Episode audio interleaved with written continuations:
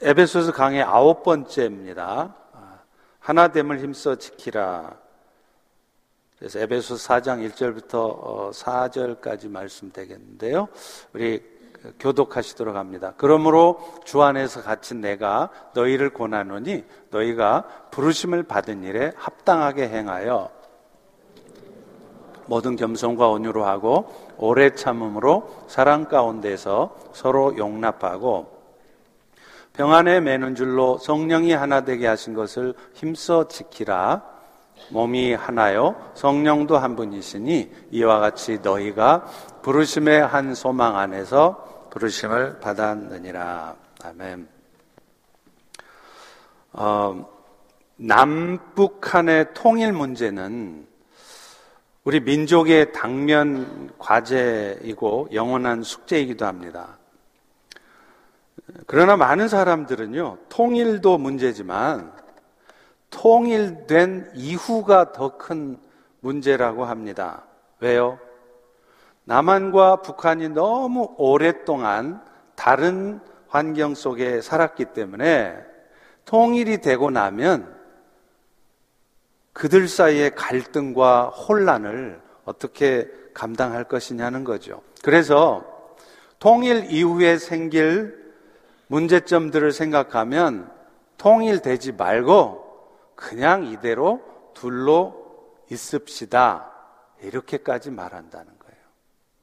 근데 이런 사고는 통일 문제뿐만 아니라 부부 관계를 포함한 모든 사람들과의 관계에서도 심지어는요, 교회 공동체에서도 나타납니다. 사람들은 불편한 하나가 되기보다는 자유로운 둘을 원해요. 하나를 이루어내기 위해서 갈등하고 불편함을 겪으려 하기보다는 그냥 성숙 안 해도 좋으니까 적당히 거리를 두고 둘로 있는 것이 더 좋다는 겁니다. 그리고 그것마저도 힘들면 완전히 둘이 되는 것이 낫다고 생각을 하죠. 그리고 이렇게 뭔가에 얽매이지 않으면서 자유롭게 살아가는 것, 이것을 크리스찬의 자유라고까지 말을 합니다. 물론 하나됨을 이루어간다고 하는 것 쉽지 않은 일입니다. 또 실제로 오랫동안 하나됨이 이루어지지 않았을 때 과연 이런 관계를 지속시켜야 할지 의문이 생길 수도 있어요. 그러나 여러분, 이런 상황에서도 이 모든 것들을 우리의 감정을 따라 결정해서는 안 됩니다. 하나님께서 우리가 어떤 모습으로 살아가기를 원하시는지를 여러분은 먼저 확인하셔야 돼요. 그리고 그 하나님의 뜻에 따라 결정을 하셔야 하는 겁니다. 오늘 본문을 통해서 그것을 살펴보려고 합니다. 오늘 본문인 에베소서 4장부터는요. 하나님의 은혜로 말미암아서 하나님의 자녀로 부름받은 우리들이 어떻게 행해야 하는가를 쓰고 있어요. 사실 바울이 쓴 서신서는요 구조가 다 똑같아요. 어떤 서신서도 앞부분에는 그리스도의 은혜로 말미암아 우리가 어떻게 하나님의 자녀가 되었는가를 설명을 해줍니다.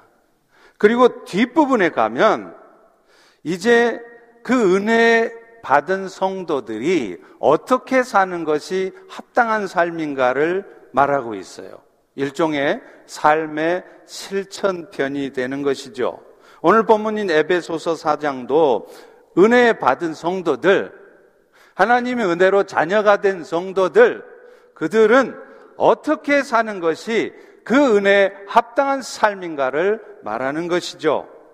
1절에 보십시오. 그렇게 말합니다. 그러므로 너희가 부르심을 입은 부르심에 합당하게 행하라. 그렇다면 교회로 부름받은 성도들은 어떻게 사는 것이 부르심에 합당한 삶일까요? 여러분이 그리스도의 은혜로 하나님의 자녀가 되었다면 자녀가 된 여러분들이 여러분의 삶에서 가장 먼저 가장 중요하게 해야 될 게 뭐냔 말입니다. 사도 바울은 그것에 대해서 무엇보다도 하나됨을 지키는 것이 부르심에 합당한 삶이라고 얘기를 해요. 3절에 보십시오. 우리 같이 한번 읽을까요? 시작. 평안에 매는 줄로 성령이 하나 되게 하신 것을 힘써 지키라. 교회 구성원이 된 성도들, 여러분들이 해야 될 최우선 과제는 하나 되게 하신 것을 힘써 지키라는 거예요.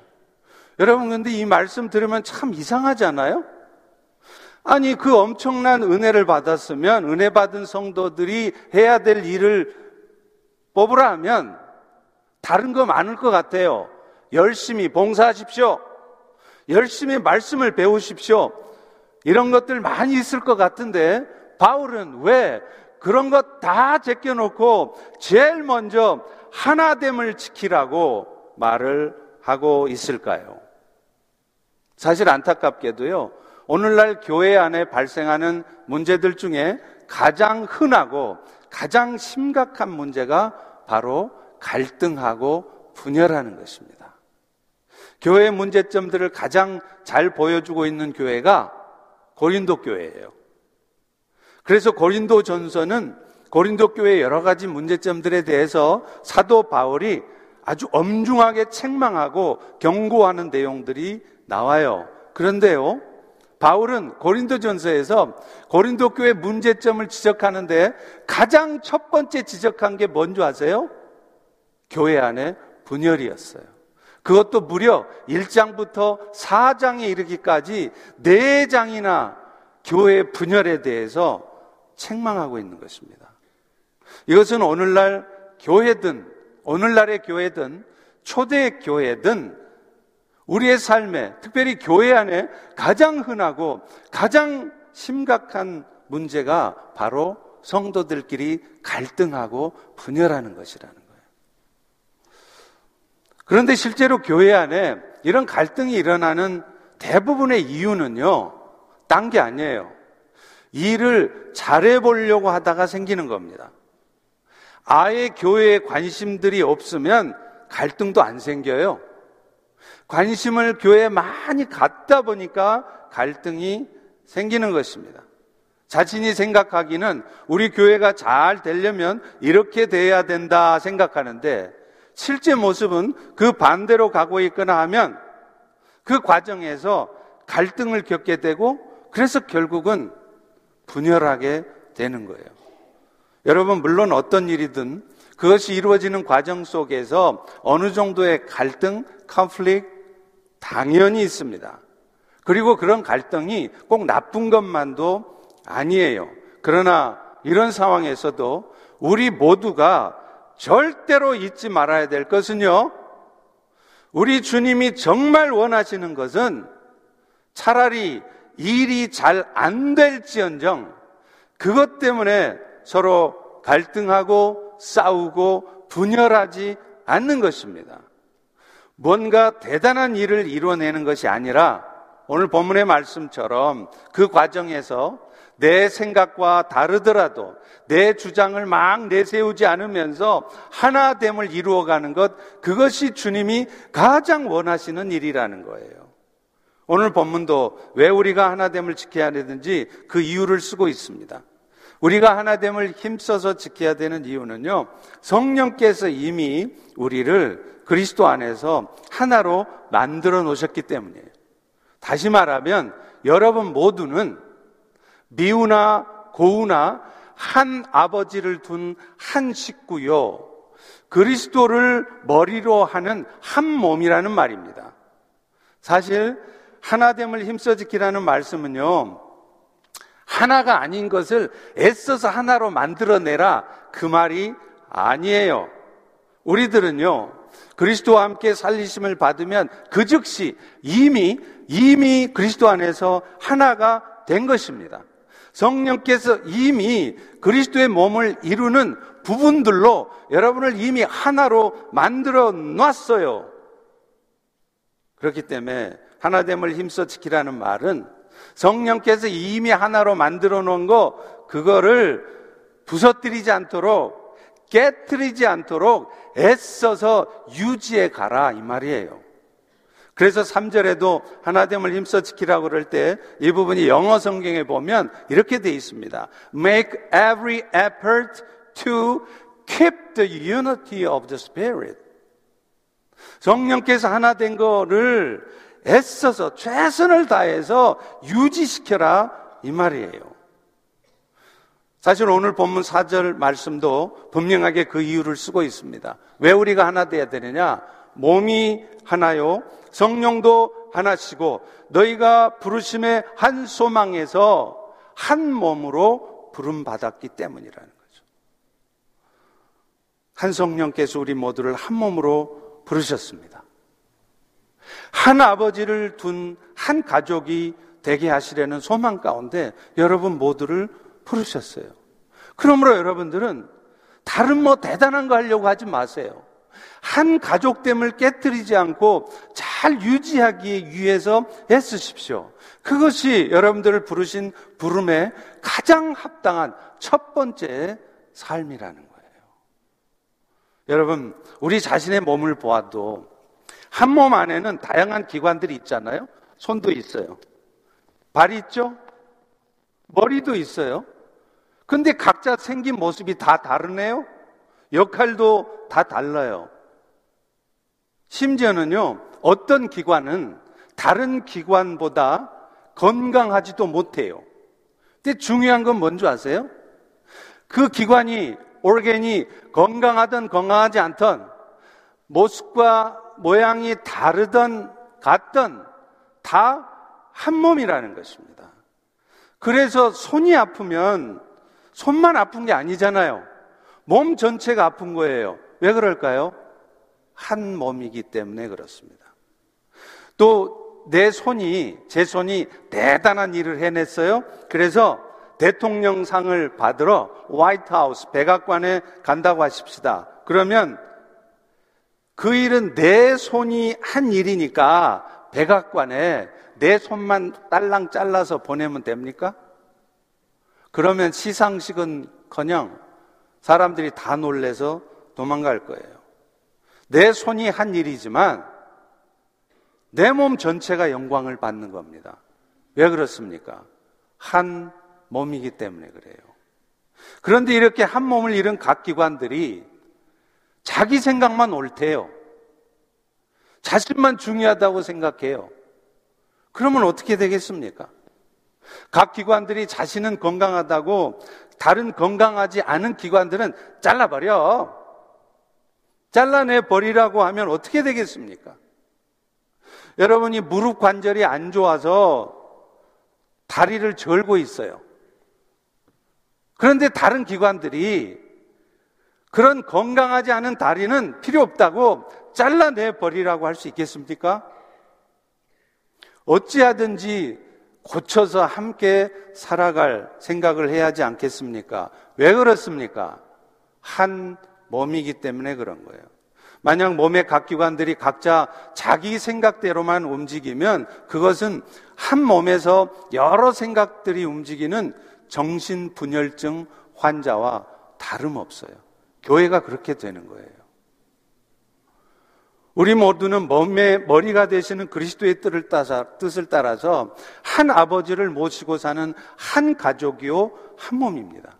말하고 행동하는 것이 나와 많이 달라도 여러분 마음에 많이 안 들어도요, 한 식구예요.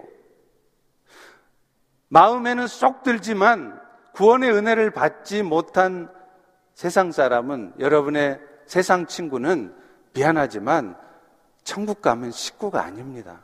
천국에 가서 볼 수도 없어요. 그러나 여러분 마음에 안 들어서 그야말로 같은 교회 식구지만 얼굴도 마주하기 싫은 사람일지라도 그 지체는 천국에서 여러분이 영원토록 함께 보고 살아가야 할 식구입니다. 한 가족이라면 아버지를 중심으로 하나됨을 이루어야 돼요. 만약 다른 식구들의 부족함만 탓하면서 자기만 잘난 것처럼 따로 놀고 있으면 그것은 여러분이 저는요, 콩가루 집안 사람이에요. 이렇게 말하는 것과 똑같은 거예요. 그런 의미에서 하나됨을 지켜가고자 할 때 여러분이 기억해야 할 말씀이 있어요. 하나됨은요, 힘써서 지켜야 한다는 거예요. 우리 인간들은 저를 포함해서 너나 할 것 없이 다 못돼 먹은, 틀려 먹은 심성들이 있어요. 그래서 사람을 봐도요, 좋은 점은 별로 안 봐요. 맨날 좋지 않은 점, 부정적인 부분만 먼저 봅니다. 그래서 가만 내비두면요, 저절로 분열되는 쪽으로 가는 것이 인간들이에요. 여러분들이에요. 따라서 우리는 남편과 아내가 부모 자식이 보스와 부하 직원이 또 동료 직원들끼리 교회 식구들끼리 서로 하나가 되기 위해서 애를 써야 돼요. 가만히 있는다고 하나가 지켜지지 않는다는 말이에요. 그래서 말 하나하나를 조심히 하셔야 돼요. 행동 하나하나를 신경 써서 하셔야 돼요. 함부로 여러분 생각대로 툭툭 말을 내뱉지 마십시오. 나만 옳은 것처럼 따로 놀지도 마십시오. 그럴 때 그렇게 내 생각을 내려놓고 하나됨을 애써 지켜갈 때 오히려 비온 뒤에 땅이 더 굳어지듯이 이전보다도 더 친밀한 관계들이 이루어지고 하나됨이 이루어지는 것입니다. 그리고 그것을 다른 어떤 일보다 여러분이 헌금 많이 하는 것보다 엄청난 일을 사역을 이루어가는 것보다 주님이 더 기뻐하신다는 겁니다. 그렇다면 하나됨을 잘 지켜낼 수 있으려면 우리는 어떻게 해야 될까요? 오늘 본문은 세 가지를 말합니다. 가장 먼저 필요한 것이 겸손이에요. 오늘 본문 2절에 보십시오. 모든 겸손과 온유로 하고 그리스도인의 미덕 중에 최고의 미덕은요, 겸손이에요. 그래서 예수님도요, 너희는 내게로 와서 배우라 하고 뭐라 그러죠? 너희는 나한테 와서 겸손과 온유를 배우래요. 말씀 배우는 게 아니고, 대단한 일 이루어내는 방법 배우는 게 아니고, 겸손과 온유를 배우라는 거예요. 오랫동안 신앙생활을 했지만, 여러분이 여전히 겸손하지 않아서 자기 스스로만 옳다고 생각하고 계시다면, 여러분은 성숙해져 있지 않은 겁니다. 온유하지 않고 매사에 딱딱하고 까칠한 모습으로 살아가고 계시다면 여러분은 여러분의 직분이 무엇이든 여러분은 성숙한 사람이 아닙니다. 그런데 이 겸손은 그리스도인의 합당한 삶의 출발인 하나됨을 위해서도 가장 필요한 거라는 거예요. 아시다시피 겸손의 반대는 교만입니다. 교만이 어떤 결과를 가져오는가를 보면 왜 하나됨을 위해서 겸손이 필요한지를 잘 알 수 있어요. 여러분, 아담과 하와가 에덴 동산에서 쫓겨나게 된 이유가 뭐죠? 교만 때문입니다. 하나님께서는 애초에 선악과를 따먹지 말라 하셨어요. 왜 그러셨을까요? 선과 악에 대해서 최종적으로 판단하시는 분은 하나님이시라는 것을 말씀하시는 겁니다. 그런데 첫사람 아담과 하와는요, 그 하나님의 영역에 도전한 거예요. 그런데 안타깝게도 오늘날 우리들도 수시로 그 하나님의 영역에 도전해요. 자신이 마치 하나님이 된 양, 선과 악에 대한 최종적인 판단을 하는 거예요. 이것은 옳고 저것은 그르다. 저 사람은 좋고 저 사람은 나쁘다. 여러분, 하나님 아닙니다. 여러분, 이것이 바로 교만이라는 거예요. 그리고 그 교만 때문에 첫사람과 아담과 하와처럼 결국 하나님과 분리되고 사람들 사이에서도 하나됨을 이루지 못하는 거예요. 그래서 갈등하고 분열하다가 그것 때문에 여러분의 삶이 더 행복해지는 게 아니라 여러분의 공동체가 더 건강해지는 것이 아니라 더 고통스러운 삶을 살게 되는 것입니다. 겸손은 남을 나보다 낮게 여기는 거예요. 바울도 빌립보스 2장 3절에 말합니다. 아무 일이든지 다툼이나 허용으로 하지 말고 오직 겸손한 마음으로 자기보다 남을 낮게 여기라. 겸손이란 나를 남의 위에 올려두지 않는 거예요. 다른 사람의 가치를 함부로 폄하하고 여러분의 기준을 가지고 함부로 판단해서 다른 사람의 가치를 인정해 주지 않는 것이 아니라 연약해 보여도 그분들의 가치를 인정해 주는 것이 겸손이에요. 그런데 우리는 너무나 쉽게 나와 다르다는 이유로 다른 사람이 틀렸다고 말한다거나 내가 옳다고 생각합니다. 이런 생각은 결국요, 자신도 모르게 자신의 생각을 관철시키려고 하고 결국은, 결국은 하나됨을 깨뜨리는 것입니다. 사업할 때 비즈니스 해보신 분들 알죠? 가장 어려운 게 뭐라 그러죠? 동업하는 거라 그래요. 처음에는요, 한 마음으로 잘 해요. 근데 동업해서 성공하는 사람 거의 못 봤습니다. 나중에 다 분열해요. 사업만 그런 게 아니에요. 하나님의 일도 마찬가지예요.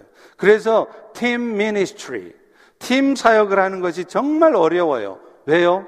서로의 생각을 맞추어 가야 하는데 인간의 이 못돼 먹은 본성은 자신의 생각이 항상 옳다고 생각해요. 그러다 자신의 생각이 관철이 안 되면 기분 나쁘게 생각합니다. 그게 하나씩 둘씩 누적되면 결국 분열하는 거예요. 자신의 생각대로 되지 않으면 내가 수고한 게 얼만데 하면서 삐져 있어요. 그러다가 내가 안 하면 그만이지. 내가 떠나면 그만이지. 그러나 여러분, 다시 말씀드리지만, 하나님께서는 일의 결과가 아니라 그 과정에서 여러분이 서로를 맞추어가며 일하시는 것을 더 기뻐하세요. 그리고 사실은요, 내 생각을 내려놓고 하나됨을 이루어 가려고 노력할 때요, 오히려 하나님은 일이 더 잘 되게 하세요. 나중에 보십시오.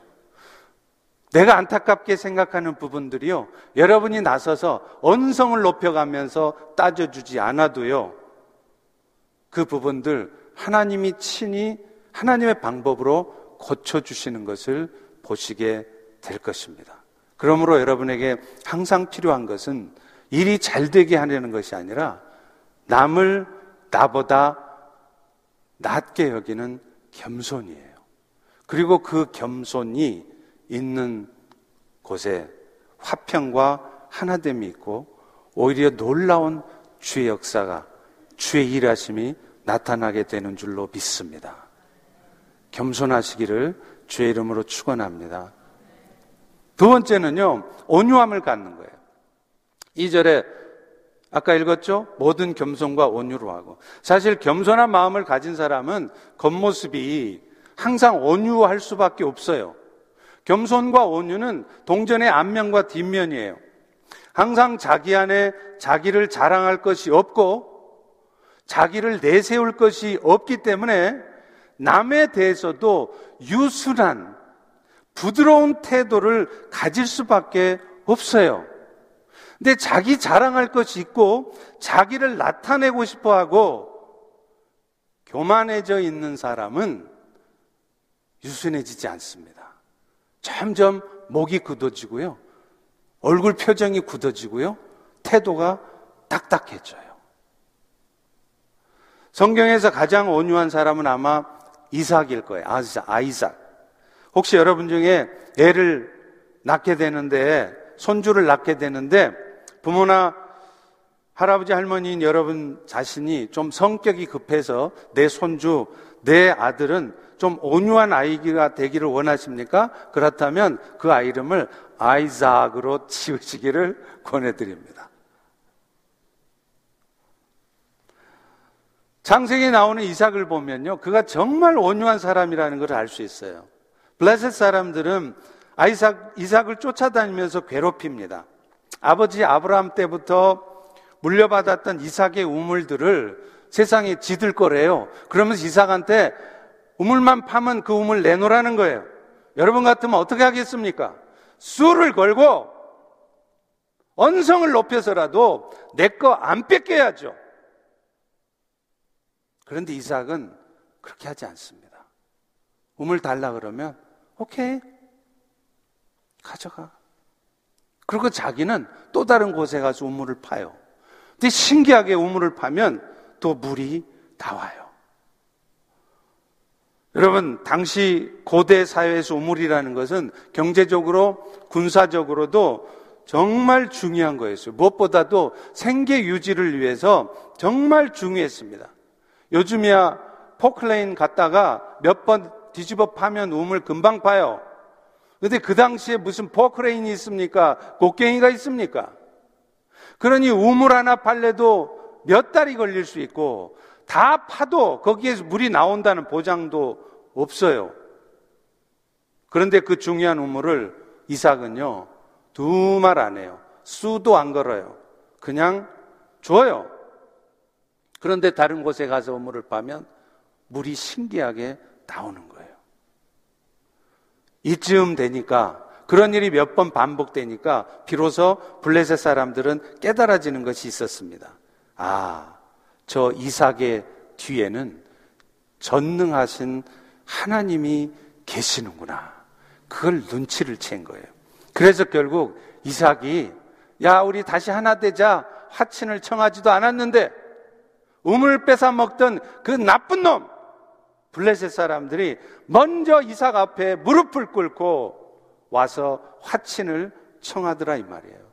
이삭아, 네가 믿는 하나님은 상천하지의 하나님이시더구나.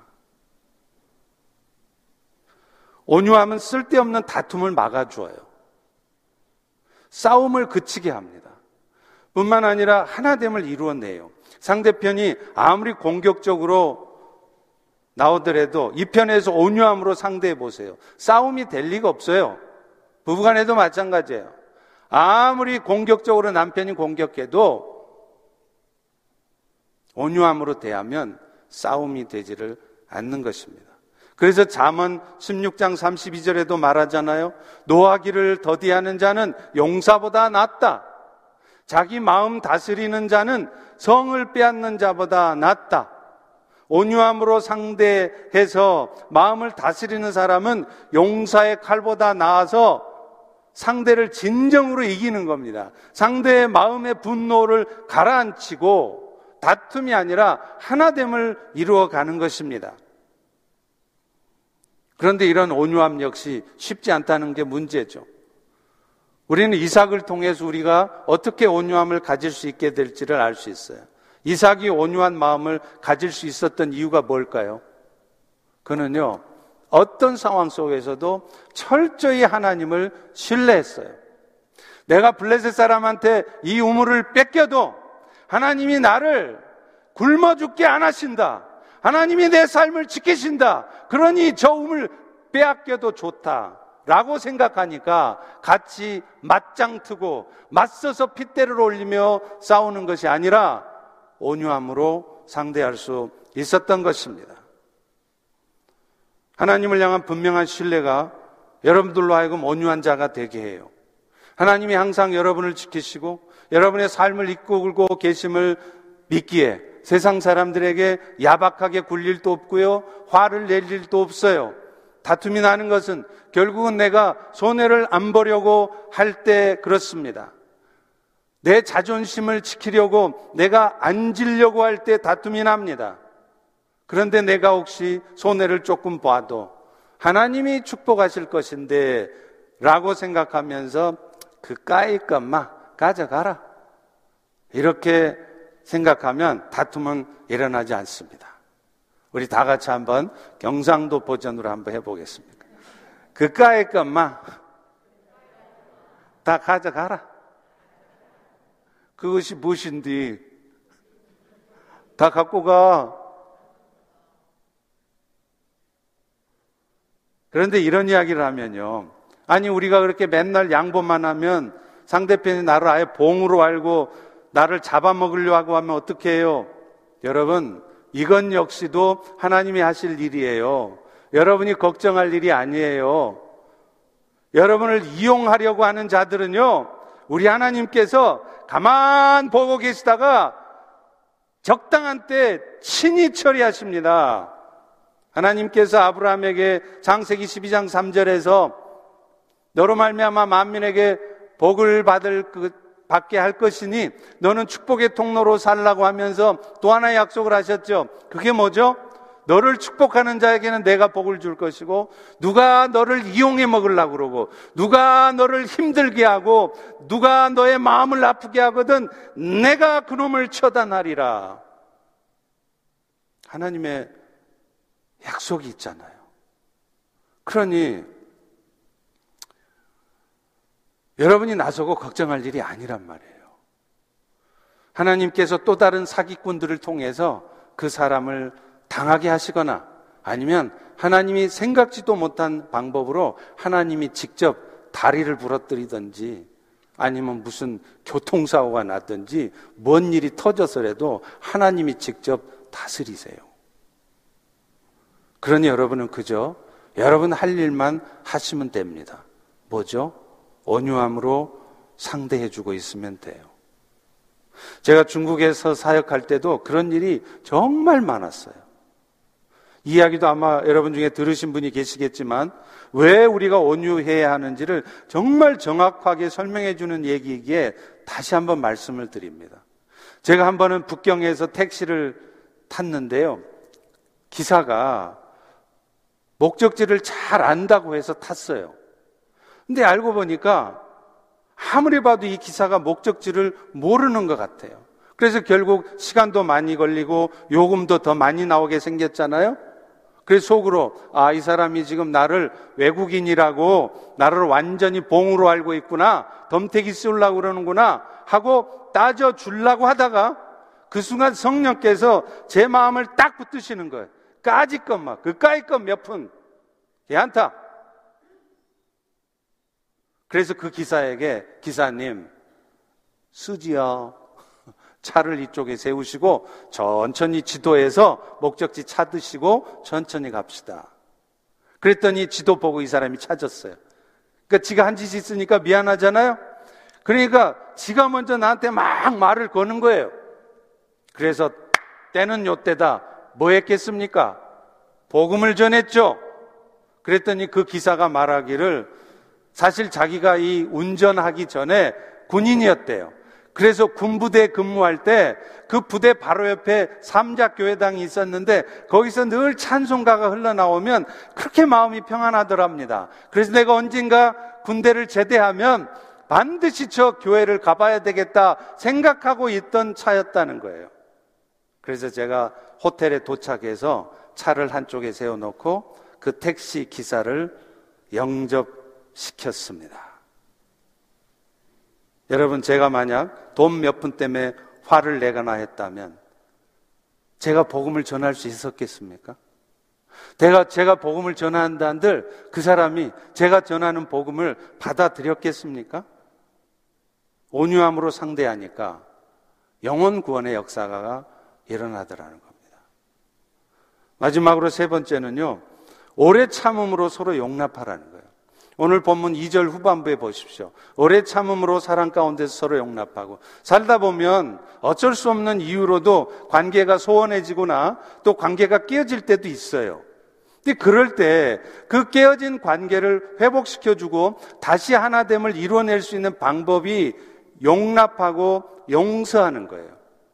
그런 의미에서 용납은 하나됨을 깨뜨리려는 사탄의 공격을 이겨내는 가장 강력한 무기인 것입니다. 그런데 우리는 용납에 대해 오해하고 있는 게 하나 있어요. 그게 뭐냐면 누군가를 우리가 용납하고 용서해 줄 수 있으려면 그 사람이 잘못된 것을 돌이켜야 한다는 거예요. 그 사람이 회개할 때 우리가 용납해 줄 수 있다는 겁니다. 그러나 여러분 용납은요. 상대가 회개를 했든지 안 했든지 상관없이 우리 편에서 하는 겁니다. 왜냐하면 우리가 주님께 용납되어졌을 때도 그랬기 때문이에요. 우리는 여전히 죄인이었고요. 전혀 회개하고 있지 않았습니다. 그럴 때 주님은 여러분을 먼저 찾아가 주셨어요. 회개하지 않은 여러분에게 먼저 찾아가서 여러분을 먼저 용서하셨습니다. 그리고 그 결과 여러분은 회개하게 된 것입니다. 회개가 먼저가 아니라는 말입니다.